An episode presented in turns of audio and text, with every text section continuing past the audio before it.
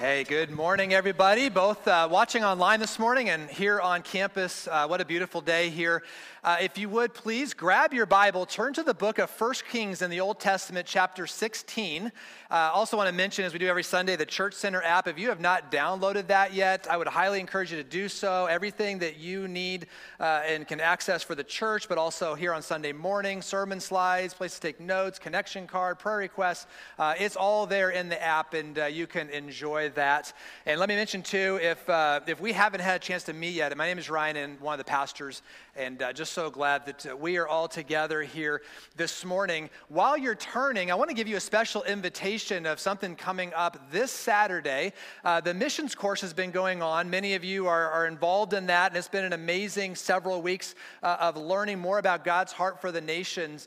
Uh, but we have uh, for everybody, whether you're in the missions course or it didn't work for your schedule or whatnot, to be a part of that. Uh, we have a special opportunity this coming Saturday. You see, with the missions course, each week uh, a different speaker is flown in here to central Iowa, and uh, one of their times there is here at New Hope Church, and, and they're the best of the best. I mean, the best speakers on all these different topics to, to equip us and to challenge us in this area. But coming up, we're bringing out the best of the best. In other words, the guy who is the one that's sort of the featured, that people get most excited about, his name is Nathan Allen. You see a picture of him up there behind me. And uh, he is coming up here pretty, pretty soon. He's coming into town. But we here at New Hope Church, we're flying him in extra early just to spend extra time with you. And so on Saturday from 4 to 6 p.m., it's all free. Childcare is provided. Uh, he's going to be here with us and a chance for you to get just poured into and encouraged with uh, really a sought after uh, speaker. And so I just want to highly encourage you put this on your calendar, plan to come on out. There's more information on the Church Center app if you want to learn more about uh, who he is and what the event's all about. But uh, definitely want to encourage you to check that out this coming, uh, this coming Saturday. Okay, hopefully you're in 1 Kings. Again, chapter 16 is where we're at. And today we begin a new sermon series called Elijah. Uh, we are going to be looking at the life of this remarkable man and uh, the, just, just a biographical sketch of his life and how God worked in his life. Because here's the thing Elijah, for us, though he lived in a very unique time and God used him in some very unique ways, He's also very relatable to us because he exemplifies the core attributes of what it looks like to follow Jesus. There's three of them. It is, is these it's trust in the Lord, it's obedience to him, and it's relationship with him. Trust, obedience, and relationship. Those are the key attributes, the core foundation, if you will, of following Jesus. And we see it in Elijah's life, and we get to experience it in our own life as well. So, so in our journey here, we're going to be highlighting these three attributes as we go throughout the sermon series and look at his life. So hopefully you're there. Let's jump in. We have a lot to get to today. Is uh, we just love to study God's word and get and dive in. Hopefully you have the back of the bulletin for taking notes or on the Church Center app. Let's get started. First, I want to highlight some background. We're going to take a time machine. I want to go back about 3,000 years, a long time ago, and just give us sort of some background and some setting to what's going on in the context of Elijah's life and ministry. First thing I want to highlight in 1010 BC, you have King David becomes, becomes king. 40 years later, his son Solomon uh, steps onto the throne in 970 BC. So we have those two key events with two important kings. Now, after Solomon's death, then in the year 931, God's people, the Jewish people, experienced a civil war and they divided between a northern kingdom and a southern kingdom. And let me show you on a map what this looks like here. The northern kingdom is in the north, and they took the name Israel. The southern kingdom in the south took the name Judah. The, uh, the capital of Judah was Jerusalem, so that remained there. And then Samaria became the capital for Israel. Now, our, our, our working through the life of Elijah, our story, if you will, takes place in the northern kingdom. We're going to be in the nation of Israel's where we're going to be at. Now let's jump in. 1 Kings 16. We're going to start in verse 29 this morning. Here's how the, it begins. It says, In the 38th year of King Asa, king of Judah, so that should give us a cue. We're talking about the southern kingdom now, so it's giving us a timestamp. Ahab, son of Omri, became king of Israel. There's the northern kingdom. And reigned in Samaria, again, the capital city, over Israel for 22 years. Now, a little background on the northern kingdom. From its inception, as we're going to see here in a moment, all the way through until it expired, it was conquered. Uh, the northern kingdom had 19 kings. Every single one of them was a train wreck. Every single one of them was awful. In fact, every single one of them, this description followed their name. In other words, this king, so and so, did evil in the sight of the Lord over and over and over again. And so as a result, with the leadership at the, at the government level, began to lead or mislead the people of Israel away from the God of the Bible. Leadership absolutely does matter. And we see this example over and over again. Now, God, because He loved His people, sent prophets constantly into the northern kingdom, into Israel, to try to win the hearts of the people back it didn't really work. There, there really wasn't any, any progress. In fact, to be called to be a prophet to go to Israel, that's a tough gig. That's a dangerous gig. Some of those prophets didn't make it out alive because of the, of the cultural setting that was going on at this time. Now, our account of Elijah's life takes place, we're going to move forward in time even more to 874 BC. This is when we pick up for us what we see here now in chapter 16, verse 30. Israel, as I just mentioned, they're in a dark place. But with the rise of Ahab now as the new king, things are about to get worse. Let's read this together in verse 30, where it says this Ahab, son of Omri, here's the new king, he did more evil in the eyes of the Lord than any of those before him. That's saying a lot. Every king was awful. Every king was evil, but Ahab takes the cake. He's the sort of, it, it ratchets up in terms of the amount of evil that he did. And then it begins to give us this account of his evil. It's going to highlight three things. First thing, he said this, or it says this about him. He not only considered it trivial to commit the sins of Jeroboam, son of Nebat, let me pause there real quick. It's like, what's that? When Israel had the, when they had the civil war and Israel begins to launch as its own nation, the first king of that, of that nation was Jeroboam, son of Nebat. What he did right away, in other words, new king, new era, new nation, his first policy he set into place was we're not going to follow the God of the Bible. We're going to follow other idols of other nations. And so he began to lead for political gain the people of Israel away from the Lord. And so that's what it's referring to there. It continues on, it says, But he also, here's number two, married Jezebel, daughter of Ethbaal, king of the Sidonians. Now, if the name Jezebel rings a bell, that's her. Like this is this is the Jezebel, and we hear about the spirit of Jezebel and all those kinds of things throughout the Bible, but this is actually her. And she um, she was the one, we'll learn about her more as the series goes on, but she was the one who instigated, promoted, and pushed worship of Baal. It was her idol from her hometown. She brings it to Israel. And the other thing about it, too, is we'll see clearly throughout the series, she, she was the leader of the marriage. She was the one who controlled Ahab, the king. And so, in other words, she was really the one who controlled Israel. She was really the one pulling all the levers behind the scene. We're also going to see as the series goes on, all the evidence points to this woman is demon possessed. I'm not just sort of like throwing a title out, like literally, like the, the, the, the, things that she did and how she behaved and the things that she instigated has all the markings of that. So that's number two. And then it continues and it says, And they began to serve Baal and worship him. And he, speaking of Ahab, set up an altar for Baal in the temple of Baal that is built in Samaria. So he built, he built a temple to this foreign idol. And it says that Ahab also made an Asherah pole.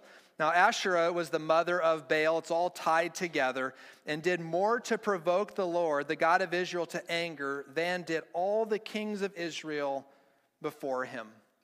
And to give us a little context, because we don't typically drive down the street and see a church to Baal or anything like that. Like we don't, we don't have that today.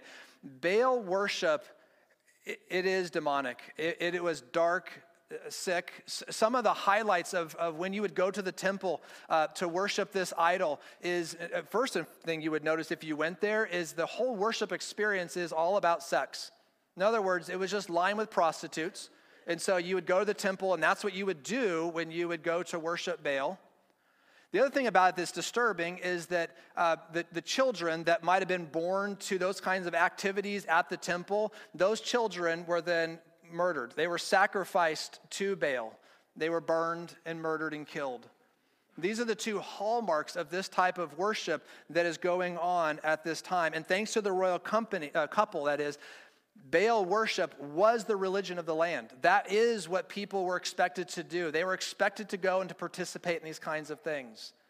This gives us a little taste again of the setting when Elijah stepped onto the scene. You see, what the Lord called Elijah to be a prophet to was not easy. This country, these people were far from God. They were steeped in this idolatry, and it was a challenge. But to relate it to us in our lives, though the details and the calling may be different, if you walk with the Lord long enough, you will experience that He will call you into something that is hard. He will call you to, to something where you have a very deep sense that this is bigger than me. This is something that I can't, I can't just do this on my own. I can't just fabricate it or gut my way through it with all the effort I can to make it happen. You see, the Lord will allow us to experience circumstances where we recognize what is always true, and that is we need Him. We're completely dependent on Him. And see, the key question is in those moments for you and I is will we trust the Lord? Will we trust Him in those types of moments? Here's our goal for today we're going to meet Elijah we're going we're gonna see the beginnings of his ministry, and we're going to see specifically how the Lord built his faith. In other words, built up his trust in him. And here's the key the way that the Lord did it then with Elijah is the same way he's doing it today in our lives. You see, faith or trust in the Lord, it's so foundational. It's so key to everything that, uh, that it means to, to walk with the Lord. In fact, I like this verse, love this verse in Hebrews chapter 11, here where it says this in verse 6 without faith or trust in God, it is impossible to please Him. My goal today and how I've been praying just in my own life and for you is that today's message would encourage you, but also challenge all of us to take a step deeper in trusting Him with the details of our lives. So let's get in. Let's just continue to jump in here. So, the next question we're going to look at as we pivot now to chapter 17, we're done with chapter 16, uh, verse 1, is, is meeting Elijah. Who, who is this guy that we're going to be studying for the next six weeks? And, and the short answer is we don't know a lot about him. We, we really don't know much of, of who he, he was. This one verse in verse 1 um, really gives us sort of the key things that we know. Let's read it together chapter 17, verse 1 says, Now Elijah the Tishbite from Tishbe in Gilead said to Ahab, and this really sets the plot for the whole narrative that's going to move ahead As the Lord, the God of Israel, lives, whom I serve, there will be neither dew nor rain in the next few years except at my word. That's bad news for Israel. That is bad news for the brand new king. Not only will it not rain, if, you, if it doesn't rain, you hope you at least get dew. There's not even going to be dew. This is dry. Nothing. But what do we learn about Elijah here? Well, we learn his name. His name literally means, Elijah literally means, my God is Jehovah. So the name definitely indicates he had relationship with the Lord. We learn that he's from this community, Tishbe. Uh, apparently such a small town, nobody knows where it was. We know nothing about this town except that it's in Gilead. Now, with let me show you this map here. So Gilead, for location-wise, we back to the same picture. We've got the northern kingdom in the blue, the southern kingdom in the orange there, and but I've circled in red the land of Gilead. So it is it is to the east of the Jordan River. It is not in the promised land is not in the nation of Israel or Judah. You know what this means? This means that Elijah is actually a foreigner. He's not Jewish.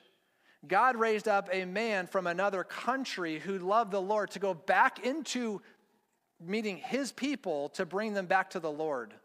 There's some irony with that.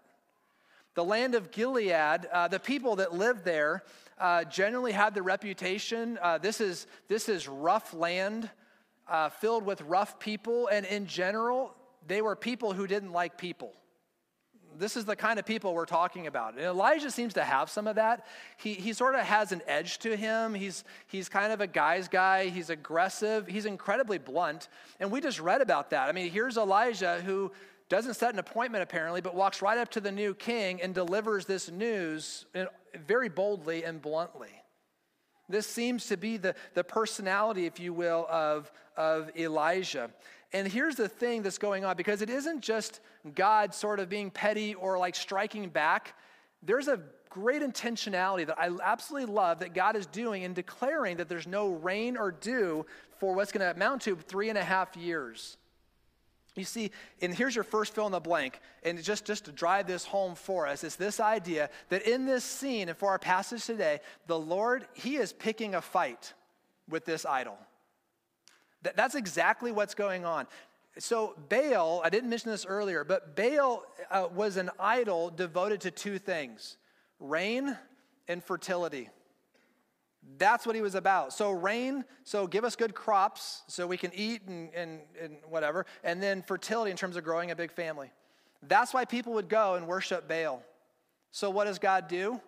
He says, You're going to worship Baal, huh? Okay, the idol of rain, no rain. Turns off the faucet. It's not going to happen. See what he's doing again, he's the Lord is picking a fight. He's he's bringing a point of tension. In a sense, the fight card is set. You've got Baal in one corner, you've got uh, Yahweh in the other corner. And this is exactly what Elijah declares. I wouldn't be surprised if when he walked up to Elijah there, slapped on the back of his camel was a bumper sticker that says, My God can beat up your God, right? You've got this, this tension point here going on between these, the true God and this idol that is going to call attention to uh, who is the true God that we'll see later. See, the Lord is looking to promote his glory, he's looking to win back the people that he loves. And so he says, No rain, no dew until I give the word. It's quite a moment. Elijah just had this, again, this important moment, but what happens next is what's really surprising. Let's look at it together beginning in verse 2. It says, Then the word of the Lord came to Elijah. He said, Leave here, turn eastward, and hide in the Kerith ravine, east of the Jordan, and you will drink from the brook, and I have ordered the ravens to feed you there. Okay, so honestly, this makes no sense. You, you, I want you to, this is the Lord now to Elijah you just had this experience, you confronted the king, and you're living. So that's a good start. But we're going to actually push pause on your ministry. I want you to go back to your homeland, back across the Jordan, back into this sort of area of Gilead. I want you to find this ravine, which, by the way, the ravine literally, Kerith means to be cut off or isolated. Sort of this out in the middle of nowhere. And I want you to sit by this ravine and birds are going to feed you twice a day. This is like the original DoorDash, right? He's just going to go, you're just going to sit there and you're going to wait for ravens to bring food. And on the surface of it, this makes no sense. Like, this is something that, that I'm sure, I'm guessing at least for Elijah would have been like, come again? Like, one more time. Like, what do you mean? Like, that doesn't make any sense, but this is what God is calling him to do. And the question for Elijah, of course, is how is he going to respond? Is he going to trust God? What would you do if you were in that position? Or he just you sense from the Lord a calling to do something that sort of in your own thinking, you're like, yeah, I don't know. That just seems so different from the script. That seems so different from what I expected. But what I love, look with me now at verse 5, is how it begins and how Elijah responded. Because the measurement of trust and faith is always obedience. Verse 5 says, So he did what the Lord had told him. And he went to the Kerith ravine, east of the Jordan, and he stayed there. That word stayed in the Hebrew means to live. I mean, he, he took up residence here by this ravine. And of course, the Lord was faithful.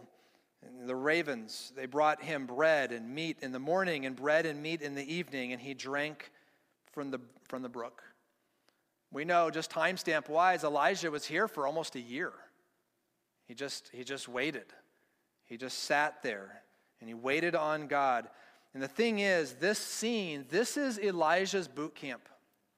See, this is the place that God took Elijah to grow him in his faith, the place where he took him to refine Elijah and to prepare him. This is just my opinion, but I think this move to go sit by a brook for almost a year and, and just wait on God is far harder than confronting the king. One's a moment, one's a season. One's a, a time of obedience, the other one is just to feel like you're on the bench that you're taken out of the game and that you're just there to sit and to wait and to wonder, God, what are you doing?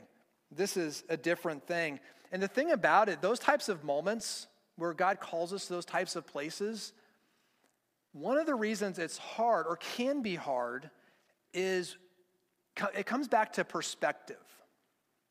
I know every single one of you have experienced what I'm about to talk about. And that is, in other words, that you go through an experience that's hard or you experience a sense of calling towards something that doesn't quite make sense. Your perspective on that makes a massive amount of difference. And so does mine. See, what happens is, and here's how this kind of works, is, is when we go through this experience, we ask a question. And here's the question that you and I always ask it goes like this What is my circumstance. And this is what we constantly lock into. What am I going through? What's really hard? And we constantly sort of take our temperature with like, how do I feel about this situation? How, what's, how do I, what I think about this situation? How does this impact me? And, and we go through just all these experiences where our, our emotions and our thoughts are all tied up with whatever challenge, whatever circumstance we're going through.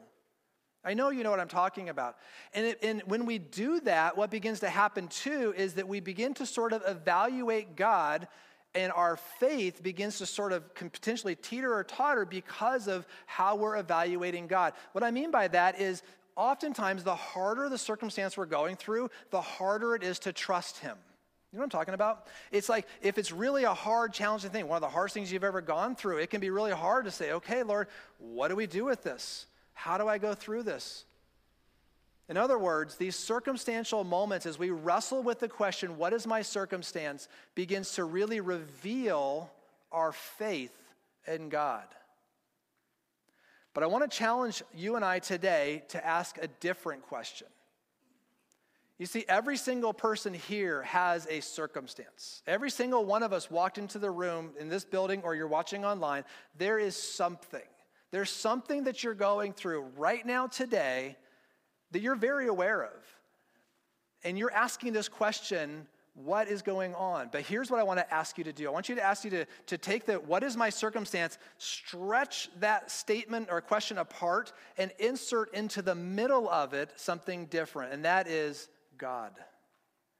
Turn the question of what is my circumstance into what is God up to? In my circumstance. This is a game changer. If we can learn how to do this in the things that we go through, this completely changes your perspective and mine.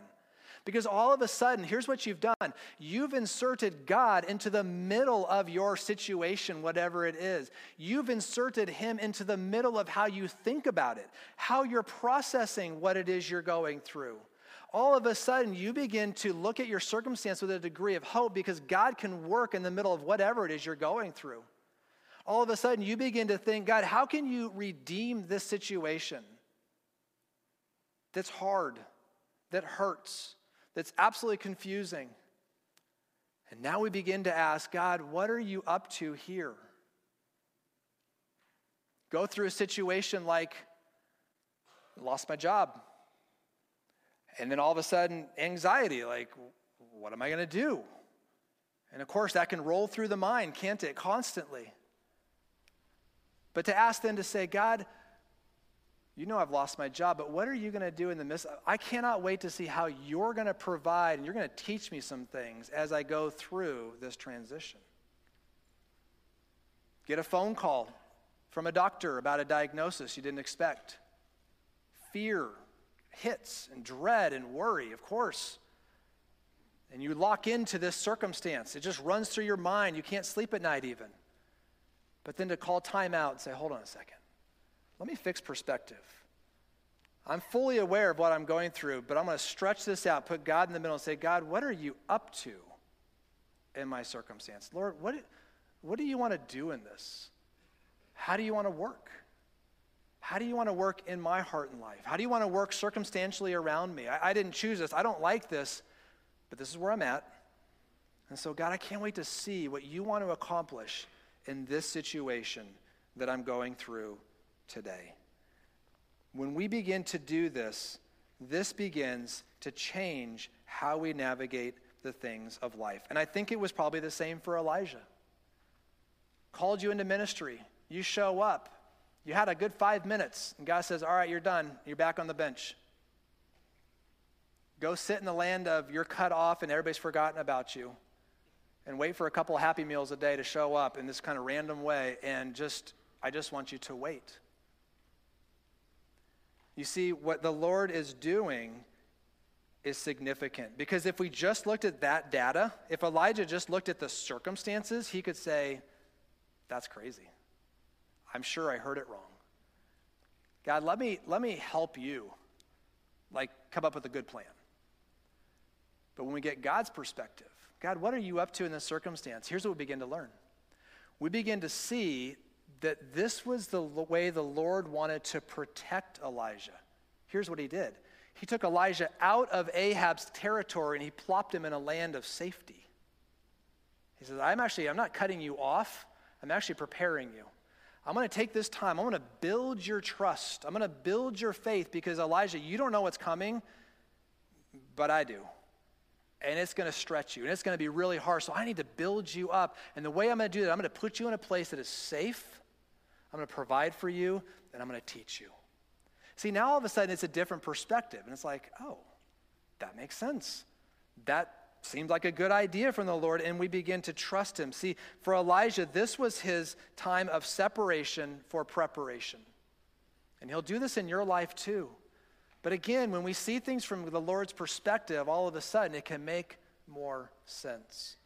Here's the other thing that's happening. Not only we talk about perspective, but there's a principle that's highlighted here that I just want to mention very briefly before we, we begin to wrap up. And the principle is this, and this is just true for all of life, and that is the Lord must do a great work in you before he can do a great work through you.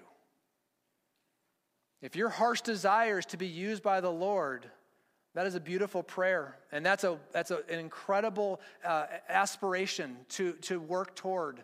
But you need to understand that He has to work in you first. And oftentimes that has to do with two arenas suffering and waiting. And He uses those moments, they're not wasted. They're so important. They're so good because He's working in you, He's preparing you. And this is what we see in Elijah's life, and this is what he does in our life as well. Because while he sat by that brook and as God is working in him and preparing him, the next challenge didn't come too far later. Look with me at verse 7, our last verse this morning in 1 Kings. It just simply says this that sometime later the brook dried up because there had been no rain in the land. That's not good. So here is Elijah trusting God in calling, and he goes to this place and he's, he's got the water, he's got the food arriving, he's waiting on God, and now all of a sudden there's no water. Now all of a sudden he's in an unsustainable situation. What God does, he turns the heat up a little higher, He says, Okay, Elijah, you've been trusting me in this miraculous way. Let's turn the heat up. He turns it up, and now what's Elijah going to do? How's he going to respond in this situation? How's he going to how, how's he going to uh, understand what the Lord is up to? Because trusting God with calling is one thing. To trust him in a crisis is another, and this is where he's at. And here's the thing that's the kicker. Just remember this. Elijah's in the situation he is with the dried up brook because this is exactly what Elijah prayed for. Remember? No rain, no dew, three and a half years. It's been about a year everything's drying up. This is exactly what he was asking God for, what he was in line with with God's call, and what he declared to King Ahab. In fact, just look on the screen behind me, if you would please. In James chapter 5, this is echoed and talked about, where it says this Elijah was a man just like us, which, by the way, I love. He's no different than us. You're going to see him and God work through, do amazing things and God work through him in an amazing way. He's just like us. He says that he prayed earnestly that it would not rain, and it did not rain on the land for three and a half years.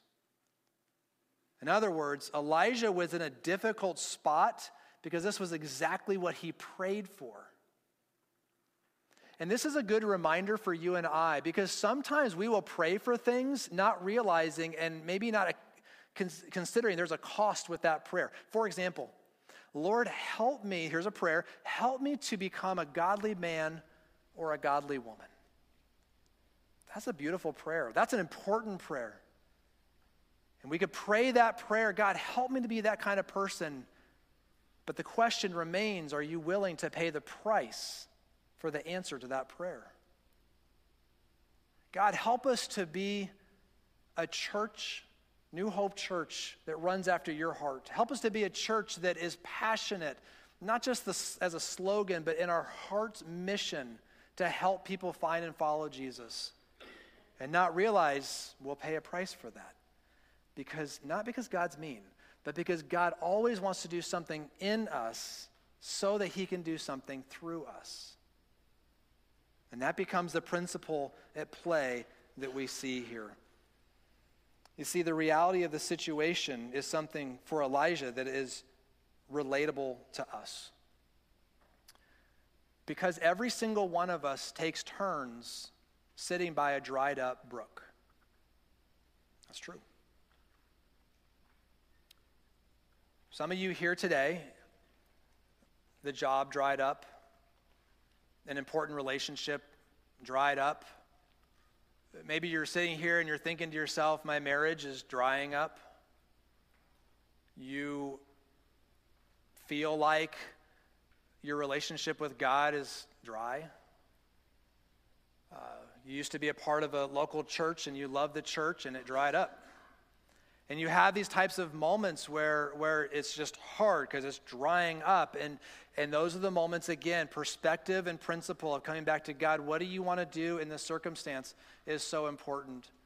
And I just want to encourage you as we close this morning that if you're in a situation where you're in a dried up brook season, that God is more concerned, or just as much concerned, if not more concerned, and paying attention and loving you in those places as in any other.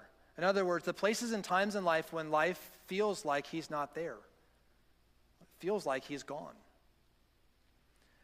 I want to share with you just a short passage as we close this morning from Isaiah chapter 49, because I think it does a great job of demonstrating the heart of your Father for you. It says this, but Zion said, the Lord's people, that is, the Lord has forsaken me. The Kerith moments, the cut off seasons. The Lord has forgotten me. Ever said that before? Ever sort of felt that before? And here's the response Can a mother, forget the baby at her breast or have no compassion on the child that she has borne. And though she may forget, he's very clear, isn't he? He says, I will not forget you. He says, See, I have engraved, that word engraved means tattooed. That's permanent marking.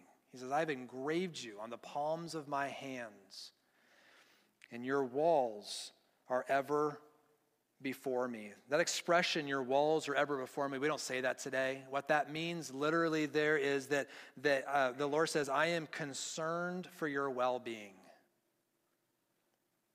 I love you. I've engraved you. I will never forget you. I am absolutely concerned, paying attention, and working in the details of your lives, the circumstance, the thing, the thing that you're carrying, that we're all going through. He loves to work in the lives of people who are experiencing a dried up brook. It's just who He is. But here's our part as we close this morning, I want to invite the band to come up, if you would, please. And I want to ask two questions. The first question is more reflective, but is trusting God for you something that is easy or hard? I mean, like in general. Is this something that is easy or is it something that is hard? Is this something that where, where you go through a circumstance of life, it's easy for you to sort of naturally just turn to God and turn it over and to say, God, you have this, and I don't know how you're going to work, but I surrender it to you? Or is your default, because maybe that's harder to do, is to sort of solve it yourself, take it on yourself, worry about it yourself, put it on your own shoulders and say, I'm just going to grind my way through this? Like, sort of, how do you respond in the area of trust. See, here's, here's what we know by way of principle that if we struggle to trust God, we will also struggle to obey God and to be in relationship with Him. The three ideas of trust, obedience, and relationship, they're all tied together.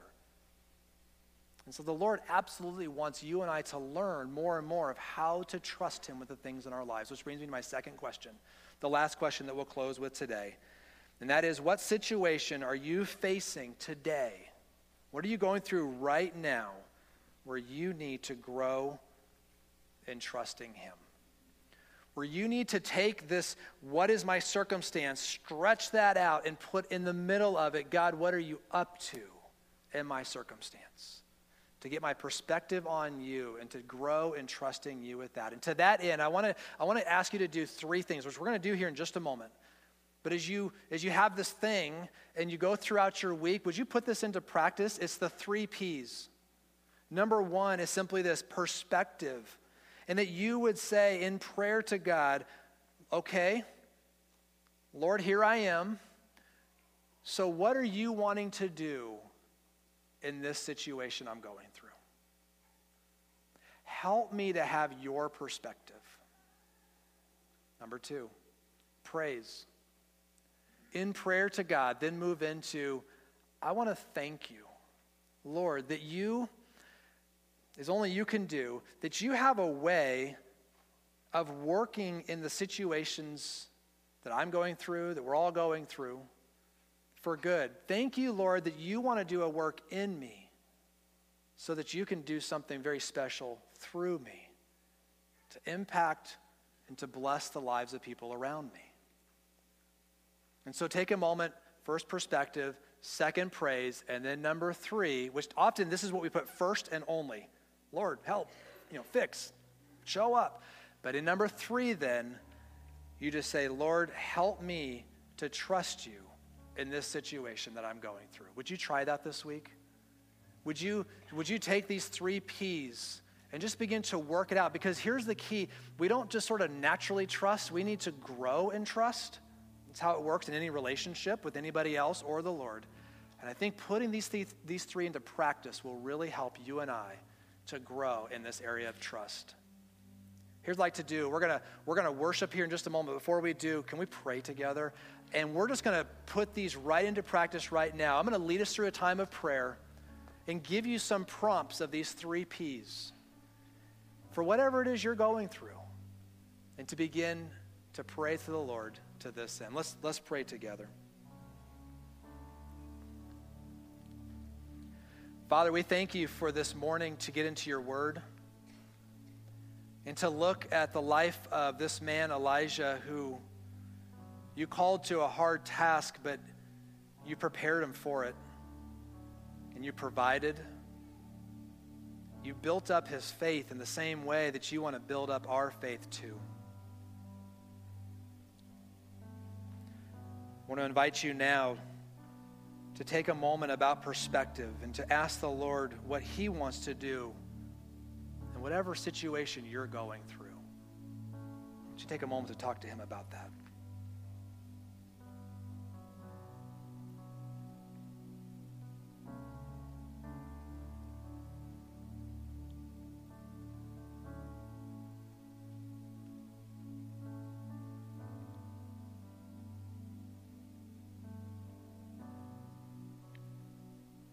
Want you now to take a moment to praise the Lord in gratitude and adoration, acknowledging to Him that He can do a good work in you so that He can do a good work through you.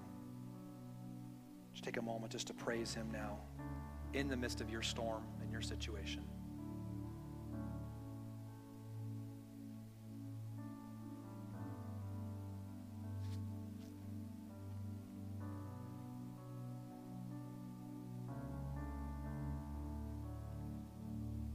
Now I invite you just to lift it up to, to, to Him. Lift up whatever it is you're going through.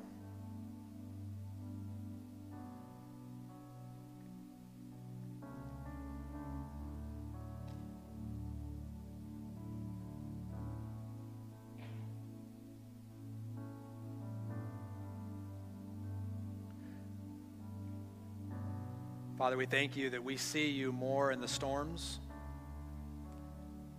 Can see you more in those places where it feels impossible. Those places where our faith it feels weak. But I ask for each person here and watching online this morning that the thing that we're going through, that we would just turn that over to you. We would see you do a special work in and through us that you would redeem and work through it. Father, you call us out, you call us up. Help us to be willing to go and to take that step. And we all pray this in Jesus' matchless name.